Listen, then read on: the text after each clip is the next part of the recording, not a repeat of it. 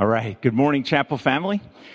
Good to have each one of you here, and we want to thank those of you that are joining us online for being with us. We're grateful.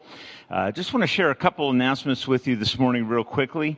Uh, we had uh, Cy Hyde's uh, funeral or memorial service yesterday, and uh, things went really well. They had to keep it low key because of the number of people uh, that would have come if it was an open invitation. So uh, Louise is sorry that she couldn't invite the whole church family. But they had a really nice turnout, about 100 people, just a lot of friends from the business, and a couple folks from church that Louise is rather close with. So I uh, just wanted you to know that uh, that took place yesterday and that you can be keeping the family in prayer.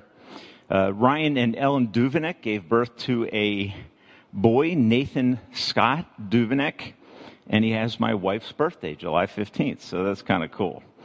Uh, Carmelo and Kristen will uh, be having a baby tomorrow. They have a scheduled C section.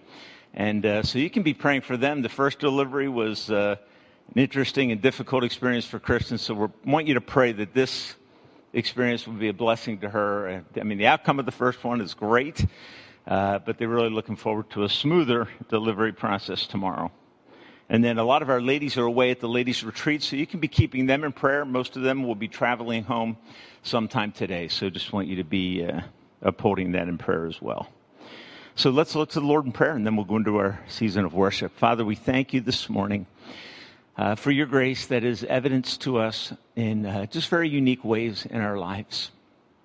God, make us conscious of it. Let us, let us see it more clearly as it is uh, present.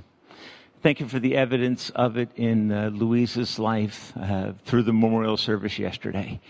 Uh, God, thank you for what you have done in her life. Thank you for the example that she is and continues to be to our church family.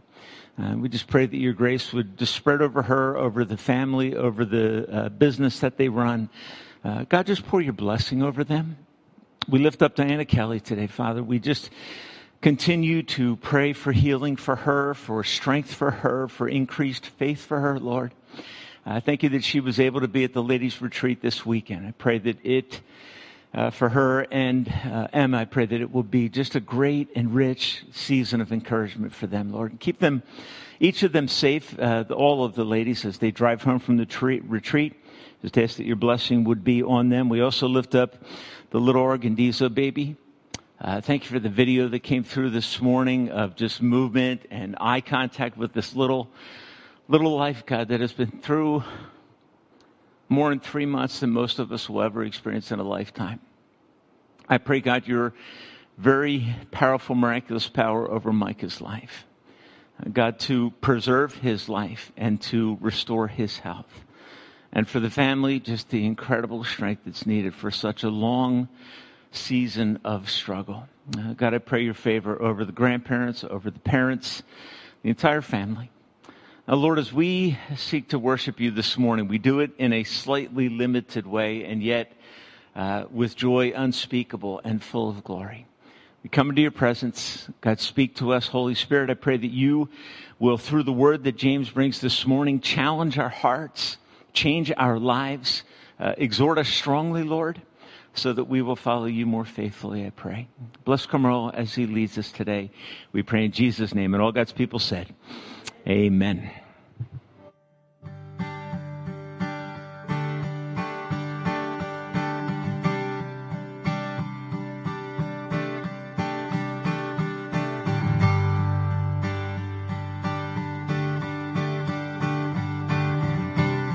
Sing, Jesus, you endured my pain. Jesus, you endured my pain. Savior, you bore all my shame, all because of your love. Maker of the universe, broken for the sins of the earth, all because of your love. All because of your love. Because of your cross, my debt is paid. Because of your blood, my sins are washed away. Now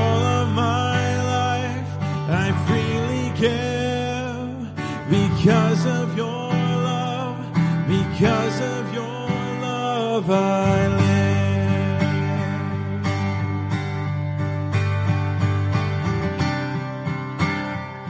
Innocent, innocent and holy King. You died to set the captive free, all because of your love. Lord, you gave, Lord, you gave your life for me. So I will live my life for you, all because of your love. All because, all because of your love. Because of your Because of your blood, my sins are washed away. Now all of my life I freely give. Because of your love, because of your love I live.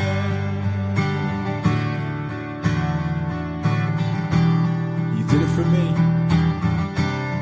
You did it for me. You did it for. It's your victory. Jesus, you are enough. You did it for me. You did it for love. It's your victory. Jesus, you are enough. You did it for me. You did it for love.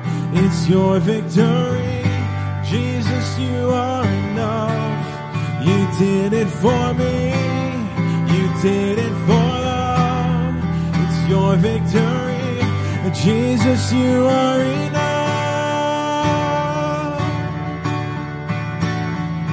Because of your cross, my debt is paid. Because of your blood, my sins are washed away. Now all of my life I freely give. Because of your love, because of your love, and because of your my debt is paid. Because of your blood, my sins are washed away. Now all of my life I freely give. Because of your love, because of your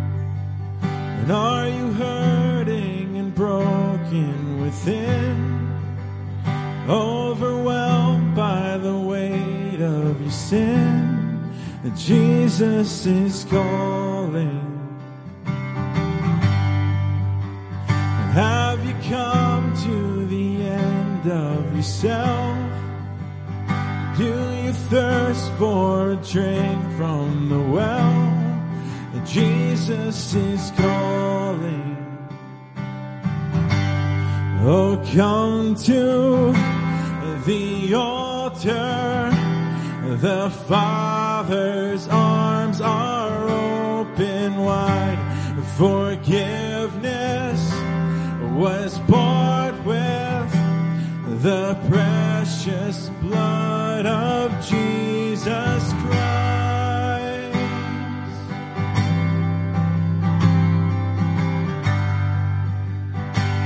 Now leave behind.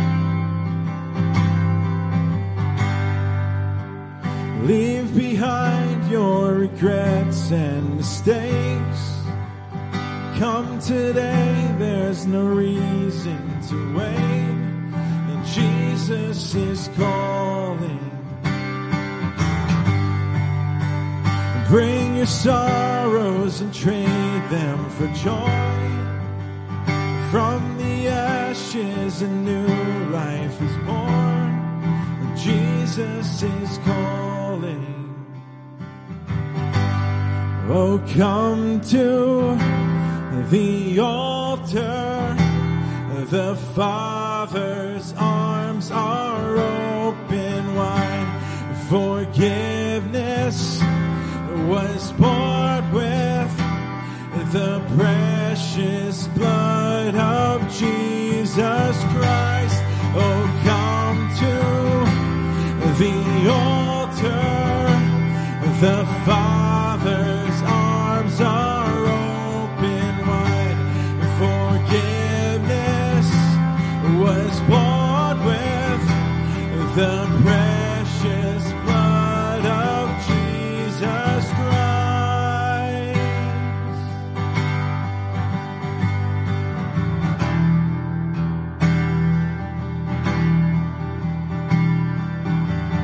Savior.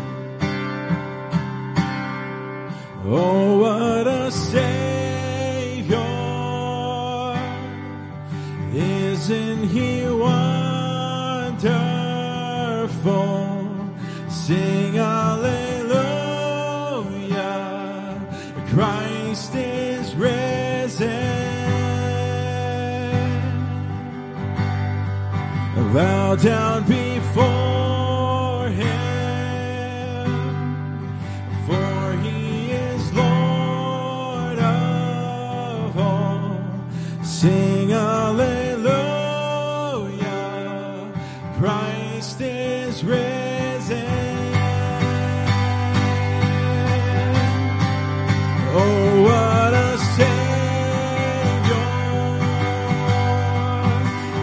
Savior. Isn't he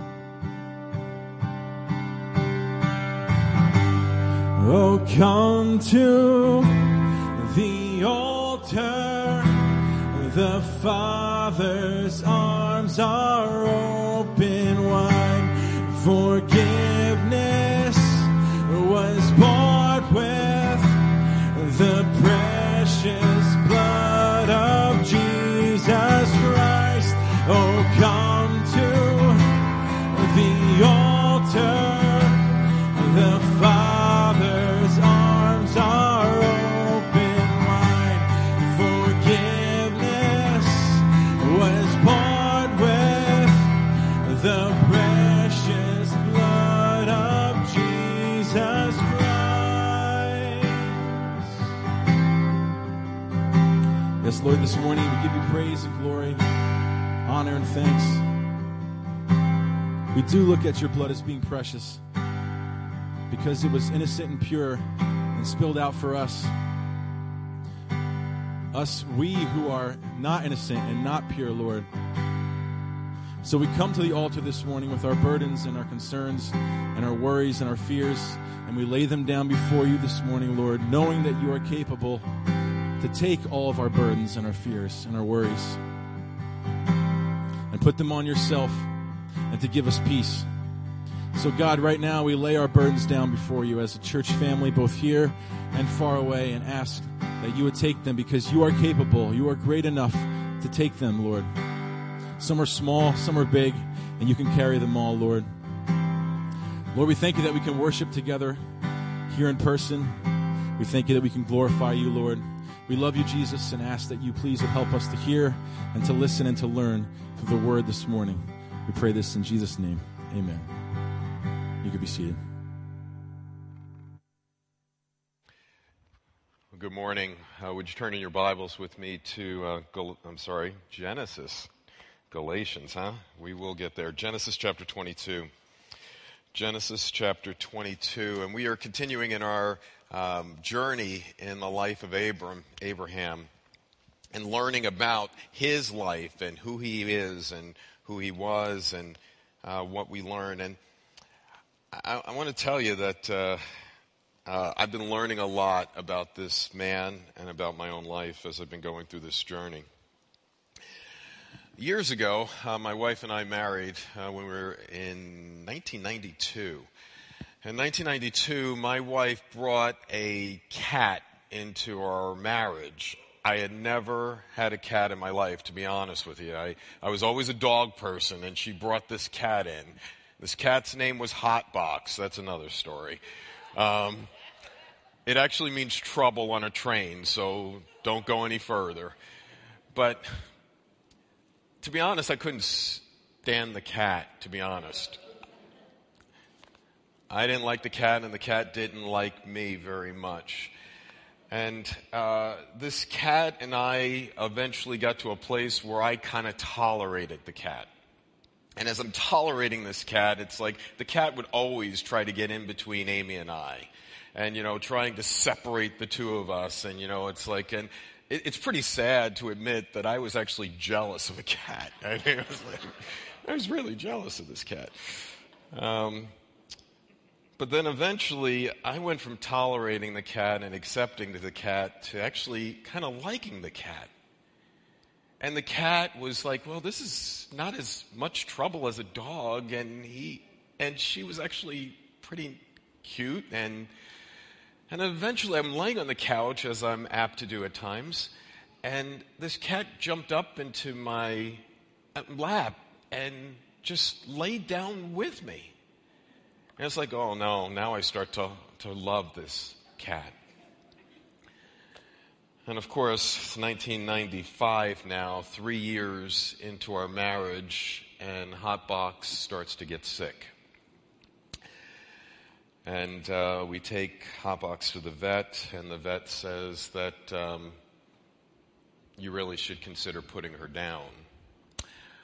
I'll tell you, I still, I'm tearing up even right now thinking about taking that cat that I hated, that I tolerated, that I accepted, that I liked, that I loved,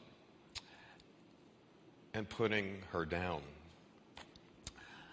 Um, and it was humane. And the cat went to sleep, and then they took its life. And you know what's so sad to me was to think I get moved to that level over a cat. The story that we're going to talk about this morning is about a son. And it's not just any son, it's the son of promise. I want you to, I want you to put yourself in Abraham's shoes today. And I want you to feel his pain. You know what's interesting as well as we go through this text is that Abraham's thinking and his feelings are never displayed in this text. It's not talked about. It's not what is important. It is what is important is what he says and what he does. I think I find that really important to me that feelings matter. He had feelings. He's not a stoic. And he had thinking and thoughts that went behind it. But deeper than that, it was what he said and what he did that was all that matter. I want to know when you go through your trials and you go through your testings and your troubles, what is it that you say? What is it that you do? Who do you trust in? Before we turn to this text, would you pray with me? Father, why is it that we find ourselves getting so upset over things that seem so very small in this world? We lose something and we get upset. We, we can't find something and we panic. we go through trials and we go through troubles and we go through pain and Lord, we go through tests. But I dare say none of us have ever gone through a test like Abraham has gone through that you ordained that he go through. Father, every single one of us in this room have had to deal with incredible trials in our lives. I pray that we would learn from Abraham's life of how he trusted you and how he obeyed you. I pray that we would learn what your purpose in the trial was and this test was. And I pray that we would see the triumph that comes through this. And I pray that in all this, we're going to bring honor and glory to your son's matchless name. In Jesus' name we pray. Amen. Amen. All right, this, this passage is going to break down into three sections. Um, first, we're going to see the test in verses 1 and 2, the test. God tests his people. I, I need you to know that. As, as you go through the trials and the difficulties in your life, I need you to know that God is going to test you if you're a believer in the Lord Jesus Christ. So that's the first thing I want you to hear. The second thing I want you to see is trust. God's people must act in faithfulness in trusting God and obeying God through those tests. Through every trial and every trouble that you go through, you must trust. The test will come, but you must trust. And then the third thing I want you to see is this not only the test that was designed, the trust that was demonstrated, I want you to see the triumph that was placed on display. I want you to see the triumph of what happens that God will provide for his people. And when God provides for his people, he will also reward their faith. So as you go through these tests and these trials, God wants you to trust him, but then he wants you to triumph through them. I want you to think about this young man, Isaac. Isaac has been the son of promise. We've seen the journey of Abraham. Abraham was called out of his out of his homeland. He was been called out of his homeland, away from his father. And in essence, God is saying this: Do you love me more than you love your family? Do you love me more than you love your homeland? And Abraham said, Yes. He left. And he took his wife and his group together and they left that land. And we've seen Abraham. We've seen Abraham caring for his, uh, his family member, Lot, caring for him. Even as Lot is trying to take advantage of him, Abraham is caring for him. We see Abraham's heights and we see Abraham's depths, placing his wife in another man's home on multiple, on several occasions. But then we see Abraham's faith that as, as God calls him to bring these animals, if you remember the animals, and I want you to split these animals in two, and we're going to make a covenant right now. And I'm going to walk through the pieces. Abraham, you're not walking through these pieces. I'm making a covenant with you. Me, myself, I, God says, I'm doing this for you. Abraham has heard that he's going to have a child and he's been waiting for this son of promise. And, and Abraham waited and waited and waited. And, and then what did he do? He and Sarah took it into their own hands and, and put Abraham in the bed of another person, thinking that they were going to help God along. And even through that, God continued to work in Abraham's life. And I find it interesting that as this chapter begins, we don't know when this occurred, but it says, after these things. Spurgeon talks about the fact that the test that we're going to learn about this morning, that Abraham is going to go through, did not come early in his life. It did not come early in his journey. It has come now as he is matured in his faith, as he has now come to a place where he has trusted God over these years. That now he has gotten his son Isaac, the son of the promise that has come through his wife Sarah. There is a decision been made about Ishmael and Hagar. And now it is Isaac. And now Abraham's He's moved from he's never hated his son. He's loved his son. He hasn't just simply liked or tolerated his son. He's loved his son. He loved him desperately. But it was after these things that God tested Abraham.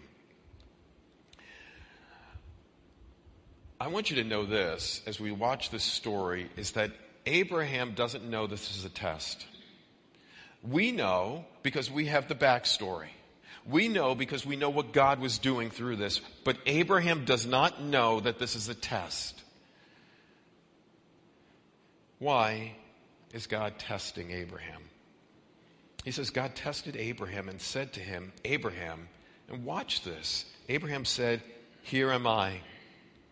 And he said, I want you to take your son, your only son, Isaac, whom you love. Okay, all right, good, all right. My son, my only son, Isaac, whom I love, and I want you to go to the land of Moriah. That sounds actually kind of fun. Okay, you want me to go away with my son, just me and my boy, and we go away on this trip? This is going to be exciting. God, what do you want me to do? I want you to see the three commands take, go, and then here's the third command offer. It's just shocking that out of this greatness, this wonder, this excitement of my son, take, offer your son. Offer your son there as a burnt offering on one of the mountains of which I tell you. I can't imagine what Abraham must have been feeling at this moment in time. God is testing him right now. And God is saying, I want you to take your son. I want you to offer your son to me. Adrian Rogers said this A faith that cannot be tested is a faith that cannot be trusted. I find that really interesting. God is saying that I want to test your faith, Abraham. And what is, what is he testing here? First, he's testing whether Abraham loves God's word. Do you believe my word, Abraham? Do you love my word? Do you love me? He's asking Abraham this. He wants to know this. Is your faith going to be in me no matter what direction I place you in in this life? Whatever path I put you on, will you trust me? Will you value me? Do you love my word? Do you have faith in my path? And do you have hope in my promises? That's exactly what God is trying to do in Abraham's life, and that's exactly what he does in your life as well. Do you trust my word? Do you love me? Do you trust my word? Do you follow my direction? And do you hope in my promises? Do you love me? Do you believe in me? Do you honor me? Will you follow me? So Spurgeon said this didn't happen in the beginning of his life, this came at the end. And this test is revealing a faith that is there. What he's doing is this he's trying to reveal the validity, the quality, the depth of his faith. Is this something that God needs to find out for himself? No, it's not something God needs to find out because God knows all things. What he is doing is this He is revealing to Abraham who he is, the faith that he holds. Oh, that's so important. I want you to know this that tests have a purpose behind them. They don't just happen out of nowhere. God offers this test and brings this test before Abraham, but there is a clear purpose behind it. The tests and trials that you go through have a purpose behind them. I want you to know this, that this is not just a purposeful test. I need you to know that this is a personal test. This is a test to Abraham. This is a test of Abraham's faith no one else's. No one else can fill in the blank here right now. It is Abraham's faith that is on trial, and God has a purpose behind it, but it's a personal test. It's you, Abraham, that I'm testing. I want you to know that as you go through tests and trials, sometimes they're extremely painful. I can't think of a more painful test than the test that Abraham is being asked to do today. I often wonder why is it that God tests us? And as I was thinking about scriptures, how many times is it that God tests people and it just doesn't seem to make sense? Can you think of some? One of them for me was in Exodus chapter 14. And, and God has just rescued his people from Egypt.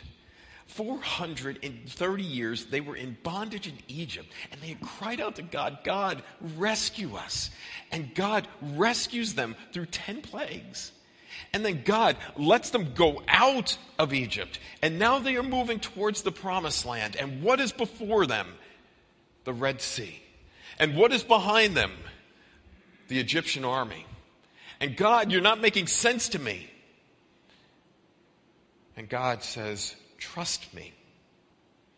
And Abraham, I'm sorry, Moses lifted up his hands and the Red Sea parted and the people went through on dry ground. I was thinking about Joshua in Joshua. You remember, right there as they're entering the promised land, what happens? Joshua is told to march his army, march his army around what? Jericho. How many times? One time per day, six days. March around the city. On the seventh day, I want you to march around it again, but on that final march, I want you to blow your trumpets and I want you to shout, and the walls are going to come down. God, you just don't make sense to me. But it was a test of faith. You remember in Gideon's time, this army is so immense that as he's watching this rebel army, the Midian army, and he's looking at them and he says, I don't know how we're ever going to overcome it. And he looks at his men that he has. He has 32,000 men. And God says, that's too many.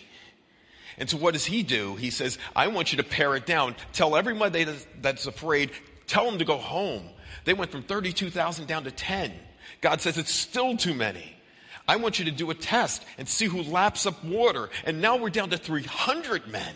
Now I'm ready. You're going to take on a myriad of armies with 300 men because then you're going to know this. It is about God that is doing something in your life and through your life. A test of faith. One other one that jumped out at me was this. You remember the widow at Zarephath? Elijah is coming there and it's a drought and she has just enough flour and just enough oil to make one more meal for her son and herself, and then they were going to die. And Elijah had the temerity to say, Make a cake for me? you got to be kidding me. Make a cake for me, and your flour pot will not end, and the oil pot will not end until this famine is over. Those are all tests of faith incredible test of faith in God, but there's nothing like this one. Take, go, offer. This is a personal test. This is a purposeful test. It's a painful test, but this is a perplexing text. This just doesn't make sense.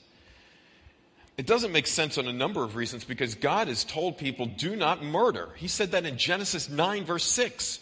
Do not take the life of another person.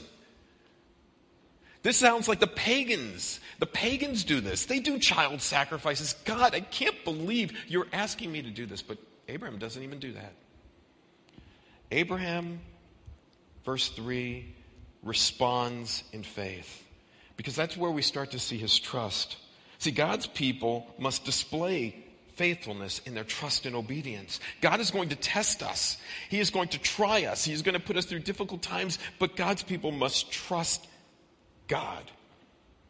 There must be a resolute conviction that is happening in our lives. God calls him to do something, and there should be an unhesitating faith, and that's what Abraham does. That's actually the nature of faith. Faith is believing God, even when our eyes and our emotions and everything else in our lives say no, we trust God's word. This faith that Abraham received had, given, had been given to him, just like for you and for me, by grace. It came as a gift, but it is a faith that James says is not alone.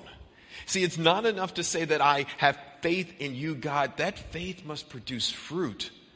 And it must produce something different in your life. And, and that's what is happening here with Abraham. Abraham now, verse 3 so Abraham rose early in the morning, saddled his donkey, and took two of his young men with him and his son Isaac.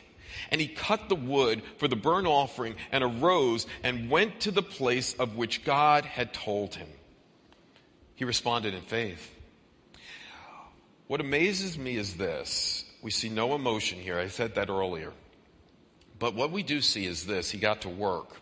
Now, I don't know if it's for you. I know for me that when I am going through trying times and difficult times, emotional times, I sometimes just need to go out there and get physical and do something. And I'm wondering if Abraham goes there and is cutting down this wood, he is just thinking, he is praying, he is struggling deep down within, but he is trying to focus on his life and focus on his purpose and focus on what God has said to him. That's what we need to do. It's a little morbid here, but as he's chopping down the tree, he's probably trying to calculate how much wood is he going to need to do this burnt offering to sacrifice my son? But he arose early. We have this um, phrase in our family. It, it goes this way. I've said it to you before. Obey right away, all the way, with a good attitude every day. And the, the phrase, I think I see pretty, pretty clearly here in Abraham's life. He obeyed right away. It was prompt obedience. It was immediate. He got up the next morning, he went right to work, and he did what he needed to do and what God was requiring of him. It was a prompt obedience. It was right away. It was all the way. He made his journey to Moriah. And as he's making this journey, he is bringing his axe, he's bringing the wood, he's bringing the fire, he is bringing his son. He is following through on what God has said for him to do. No deviation in this. It's prompt obedience. It was right away. It was all the way. But it's amazing. Look at verse 4 here. He said, On the third day, Abraham lifted up his eyes and saw the place from afar so he could see it. That's the other thing. I take my cat to the vet, it's a 10 minute drive to the vet. This is a three day journey, knowing that he's going to sacrifice his son. Every day he is waking up and it's another day closer, another day closer, another day closer. Moriah is about 50 miles from Beersheba. So it's going to take 50 miles to get there. And Abraham is going there and he is saying this. He says this in verse 4. He says, On that third day, he lifted up his eyes and saw the place from afar. And then Abraham said to the young men, Stay here with the donkey, and I and the boy will go over there and worship and come to you again. What do I see? He has this attitude. There's no bitterness, there's no resentment. He is actually saying, We're going to go there and praise God. Now, how many of us would actually think about going up there and sacrificing your son? And that was going to be an aspect of worship. But in Abraham's life, it was not just the actions that he was doing, but deep down in his heart, he says, I am trusting you, God. I'm going to worship you, God. I'm going to praise you, God. And he continued it. I see a prompt obedience. He did it immediately. I see a persevering obedience. He endured. He went and marched there day after day to get there to Mount Moriah. I see a praise focused obedience because he says, I'm going to worship God. You know, in James chapter three, 1, verse 3, what does it say? Consider it pure what? Joy when you encounter various trials, knowing that the testing of your faith develops perseverance. Well, one of my favorite verses in 1 Peter verse um, 1, verse 6, it says this, in this you rejoice, though now for a little while, if necessary, you've been grieved by various trials in this trial you can rejoice. Or how about in Ephesians 5:20 it says give thanks always for everything to God the Father in the name of the Lord Jesus Christ. In everything give thanks. Everything. 1 Thessalonians 5, 16 through 18 says this Rejoice always, pray without ceasing, give thanks in all circumstances, for this is what? The will of God the Father in Christ Jesus for you. How many of us would think that going through a test and a trial would be something that is ordained by God, but that we can rejoice in, that we can praise Him for? How many of us would actually think that? And then Philippians 2:14 says, "Do all things without grumbling and without complaining." So Abraham is responding in faith promptly. Abraham is taking his son Isaac on this journey to Moriah, so he's persevering. Abraham says we're going to go up to the mountain and he's going to have a praise service up on the mountain. But Abraham is also promise focused. I want you to see that in his obedience. Verse 5. The end of verse 5 says something interesting. We will worship and come again to you. Abraham's belief is this that I'm going up to this mountain top. My son and I are going to go up there. We are going to worship God, and then we are going to come down from that mountain together. Now, some wonder is, is Abraham in denial here? Is Abraham just completely forgetting that God has said, You're going to sacrifice your son up on the cross, on the uh, altar there? I don't know. Maybe Abraham is being deceptive here. Maybe Abraham knows for certain that Isaac is not coming down and he's lying to him. Maybe. Or maybe Abraham is trusting God. In Hebrews chapter 11, verses 17 through 18, 19 says this By faith, when tested, offered up Isaac. Abraham offered up Isaac, whom he had received the promise as an act of an offering up his only son, of whom it was said, Through Isaac shall your offspring be named. He considered that God was able to even raise him from the dead. So, Abraham, trusting God's word, trusting God's favor, trusting in the promise, in spite of what he could see, says, I'm going to go up to the mountain with my son, and we're going to have to come back because I know what God's word says. So Abraham's faith was prompt. Abraham's faith was persevering. Abraham's faith was praiseworthy. Abraham's faith was promise focused. And, and what I ask you is this Is that where you are today? See, see, for me, I need to see how prompt my faith is, how prompt my obedience is. When God says to do something, do I do it? Do you? Is your faith persevering? Is it enduring? Is it steadfast? Do you begin but fail to continue? We need to be continuing through this trial. Is your obedience praiseworthy? Is it worshipful? Or are you here this morning? Do you open your word? Do you go to those Bible studies because I need to do it? Or are you doing it because you want to honor God and love Him and worship Him? And is your obedience promise focused? Is your obedience focused on what God has promised in His Word for you? That's what the essence of trust is. So Abraham is being tested, and now he is displaying trust. Look with me in verse 6. He says this And Abraham took the wood of the burnt offering and laid it on his son Isaac. And he took in his hand the fire and the knife, so they went both together. I want you to know that, you know, some of the drawings, you've probably seen some of the drawings of Abraham with Isaac, and they show this little baby that he is putting up on the altar. And in all likelihood, that can't be the case because what Abraham is doing is he's laying the burden of this firewood on his son to carry. This is not a little baby that's carrying this. This, this is a young man who is carrying it. Some think as young as 13. One actually thinks that it could be 33 years old. Hold on to that number until we get to the end. Whatever age this is, this is a young man who is strong and he can carry this wood up this hill. And then we see an agonizing question that comes out. Isaac said in verse 7 And Isaac said to his father, Abraham, my father. And he said, here I am, my son. Behold, we got the fire, we've got the wood. I think we forgot something.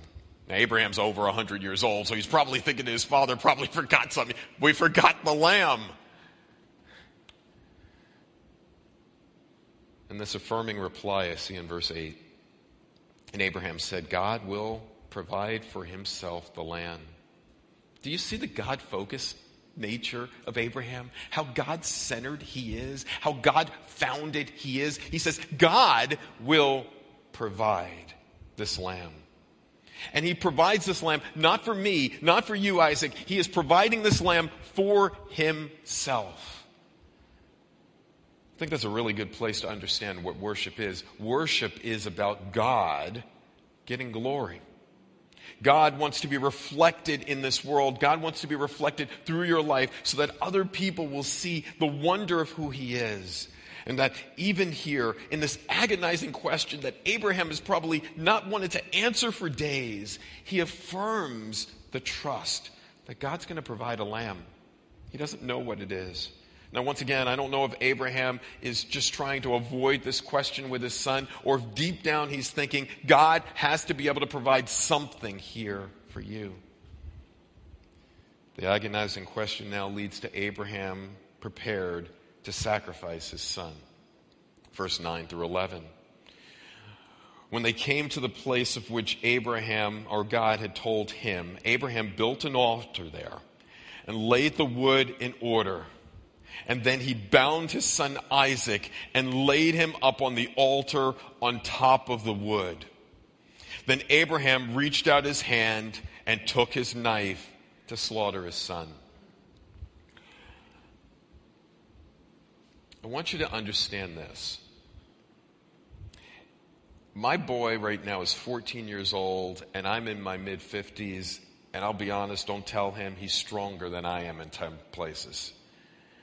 Now, if you double my age and I'm 100 years old, there is no way in the world that this young man is not going to be able to be faster, stronger than Abraham. There is a willingness that is happening in Isaac that I just can't even comprehend. That Isaac sees his father and he trusts his father enough that I am going to get up on this altar and I'm going to allow my father to tie me down to this altar I'm going to allow my father to lift up a knife and I'm not going to fight him off? No, he doesn't do that. He willingly submits to his father. Mind blowing to me. And Abraham lifts that knife and he's ready to thrust that knife into his son. And what he would need to do is to kill his son and then bleed him out and then burn his body, as disgusting and as harsh as that is. That's what he needed to do. And Abraham went there, and as he's lifting this knife, and the test is there, and the trust is being revealed, now we see the triumph in verse 10. And Abraham reached his hand out, took his knife, slaughtered to slaughter his son. But the angel of the Lord said to him, Abraham, Abraham. And he said, Here am I.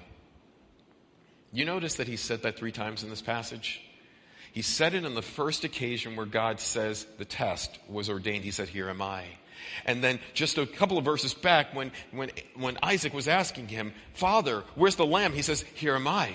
And now, again, at the end, he is saying, Here am I. He is willing. He is willing.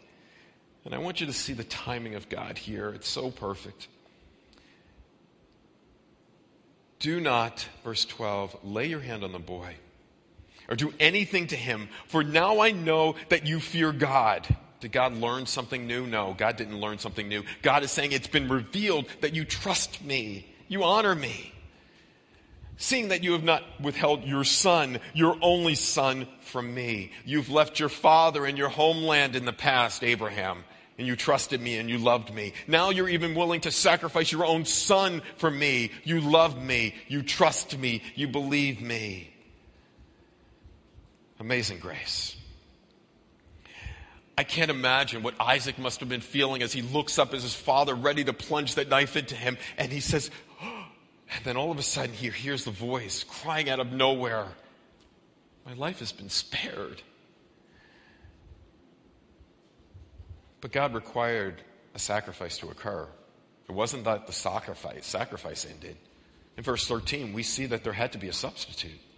Abraham said, and lifted up his eyes and looked, and behold, behind him was a ram caught in the thickets by its horns, in the thorns. And Abraham went and took the ram and offered that ram as a burnt offering instead of his son. There must be a substitution. You still need to offer a sacrifice, Abraham, because of your sin. There needs to be someone that is going to bleed and die. I'm going to choose to allow it to be that ram, not your son today. The amazing provision Abraham is sitting there. I can't imagine the praise that he had had. We were talking about him praising God even as he thought he was going to have to sacrifice his son. But now the praise that he is offering God, that now he's got his son back. He, he is, must be so overwhelmed with praise. And he says in verse 13 and 14, so Abraham called that name of that place, the Lord will provide. Jehovah Jireh. God, Yahweh, and actually literally means to see. Not just see with eyes, but see to it. That God is going to see to it that this provision is made. And as it said, on that mount of the Lord it shall be provided. I find it interesting that Abraham called that place the Lord will provide. Wouldn't it be the Lord has provided? No, it wasn't. As the Lord will provide. That as you look forward, He says that there is going to be a greater provision day after day. And I want you to think about your life as a Christian. Is there a day in your life where God has not provided for you? Is there a trial that you've ever gone through where you've come up short? You do not have the ability. No. In Hebrews, it says we have this time of testing and trials, but that God gives us in the right time grace and mercy to help us in our time of need. That God does this work to provide for you in the midst of your greatest trials, your greatest troubles. So we see the amazing grace of God displayed in this timing and this substitution, this provision. But I want you to see this affirming promise. God has been affirming this promise to Abraham from the beginning. I'm going to take you from a land, I'm going to give you a family. I'm going to take you from a land, I'm going to give you a family. I'm going to give you descendants that are greater than the stars in the sky, if you can count them, greater than the sand on the seashore, if you can count it. I am going to give you a heritage, Abraham. And he, he reaffirms the promise here, verse 15. It says, And the angel of the Lord called to Abraham a second time from heaven and said, By myself I have sworn, declares the Lord, because you have done this and not withheld your son, your only son. I will surely bless you, and I will surely multiply your offspring as the stars in the heavens and the sand that is on the seashore, and your offspring shall possess the gate of his enemies. An amazing promise, an amazing provision once again. Who is this angel of the Lord? The angel of the Lord that said, Abraham, stop! Who's this angel of the Lord that is offering this promise? We've already talked about this. This angel of the Lord, in all likelihood, is a pre incarnate Christ. That Christ came down here, and this is incredible to me to think about. That the Lord Jesus Christ comes down and is the one who tells Abraham, stop with the knife. And he's the one who says, I am going to fulfill this promise for you, Abraham. It's the same one that is going to go to a cross 2,000 years later. Because 2,000 years later, the Father is going to do what Abraham was called to do. See, 2,000 years later, the Lord Jesus Christ, the second person of the Trinity, truly God and truly man, always existing, before this world was ever created, God had planned to send his Son before we had ever sinned, the triune God had gotten together and the Father had planned our salvation. The Jesus, Lord Jesus, had planned, was the provision for our salvation, and the Holy Spirit was going to be the pledge of our salvation. This had happened before we had ever sinned, before there was ever an earth. There was a pledge between the triune God that this was going to occur. And 2,000 years ago, and 2,000 years ahead of Abraham, the Lord Jesus Christ came to this earth as a promised child. I want you to think about that. Isaac was a son of promise. Well, Jesus was as well. Isaac came here and had to be miraculously brought about. So was the Lord Jesus Christ. And Jesus Christ went to a cross for you and for me. He laid himself on the altar voluntarily, substitutionally for you and for me. He sacrificed himself for you and for me. But what was different is this as the father was standing there with the knife ready to plunge it into his son Isaac, God says, Stop. But there was no one to say, Stop the father from doing it to his son. In the Garden of Gethsemane, Jesus is crying out, Lord, if there's any other way, please. There was no other way. There was not going to be a ram caught in the thicket. Not one. The Lord Jesus Christ was going to bear humanity's sins. I want you to think about this drama. One of the assignments I'm going to ask you to do this today, I want you to go home and I want you to read Genesis 22. And I want you to pick out as many comparisons as you can think of to Abraham's test and what the Lord Jesus Christ did for you. I was thinking about this that uh, there's a donkey in each one of these stories. A donkey is taking Jesus Christ to Calvary, to Jerusalem. I want you to think about the fact that they both left their homeland. Jesus Christ left heaven to come to earth. Um, Abraham is leaving Beersheba to come here to Moriah. I want you to think of this that they are called the Son, the only Son. You remember where that is? God so loved this world that he gave his one and what? Only Son. I want you to think about the love that the Father had for his Son. You remember when Jesus was being baptized, this is my beloved Son, whom I am well pleased. Listen to him. I want you to think of the divine intervention that was there in their birth. I want you to think of the fact that the sons had to carry the wood to their sacrifice. As, as Abraham laid the wood upon Isaac, Jesus carried his own wood to the Cal, Cal, Mount Calvary. I want you to ask yourself and think about the fact that the son asked the father questions as the son Isaac asked, where is the lamb? As Jesus asked, God, is there another way? I want you to think of the fact that God gave up his son, was willing to sacrifice his son. I want you to think about this, that the son was submissive. Jesus says, no one takes my life. No one. I lay it down willingly. I want you to think about the fact that they were both bound to that wood. Isaac was bound to the wood. Jesus Christ was bound to his cross. I want you to think about the fact that blood was shed in both cases a ram's blood in the Old Testament, but Jesus' precious blood in the New. I want you to think of substitution that has occurred in both occasions. The ram substituted his life for Isaac. Jesus has substituted his life for you if you trust in him.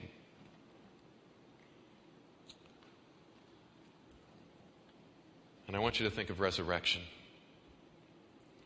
that for some way Isaac was as sure as dead, but he rose from that altar. Jesus Christ truly died, but he rose again three days later. I guess that's another one. Three days, a three day journey for Abraham and Isaac, a three day movement from the cross to the empty tomb. Maybe you can find more. And as I was thinking about all of those comparisons, the one comparison that is not there is this the Father laid upon his Son the iniquity of us all. Abraham did not have to do that, God the Father did. God was not sacrificing a cat.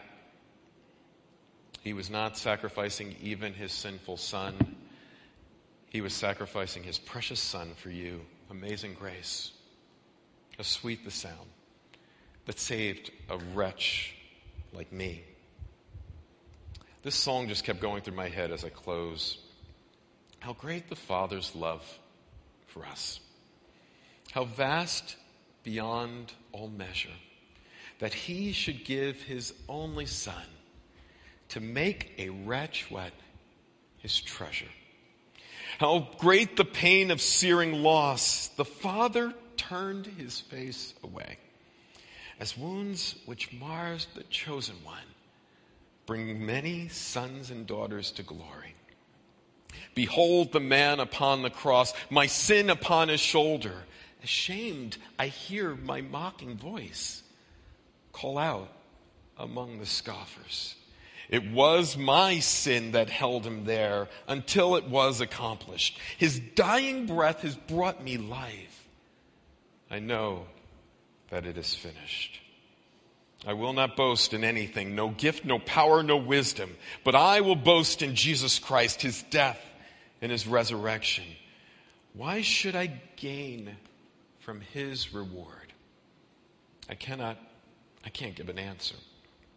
But this I know with all my heart. His wounds have paid my ransom. we get shocked by the story of Abraham and Isaac, and it's like, I just can't believe that God, you would do this. But we should even be more shocked and amazed at what Jesus has done for you and what the Father has done for you.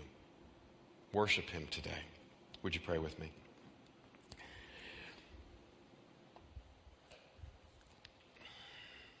So, Father,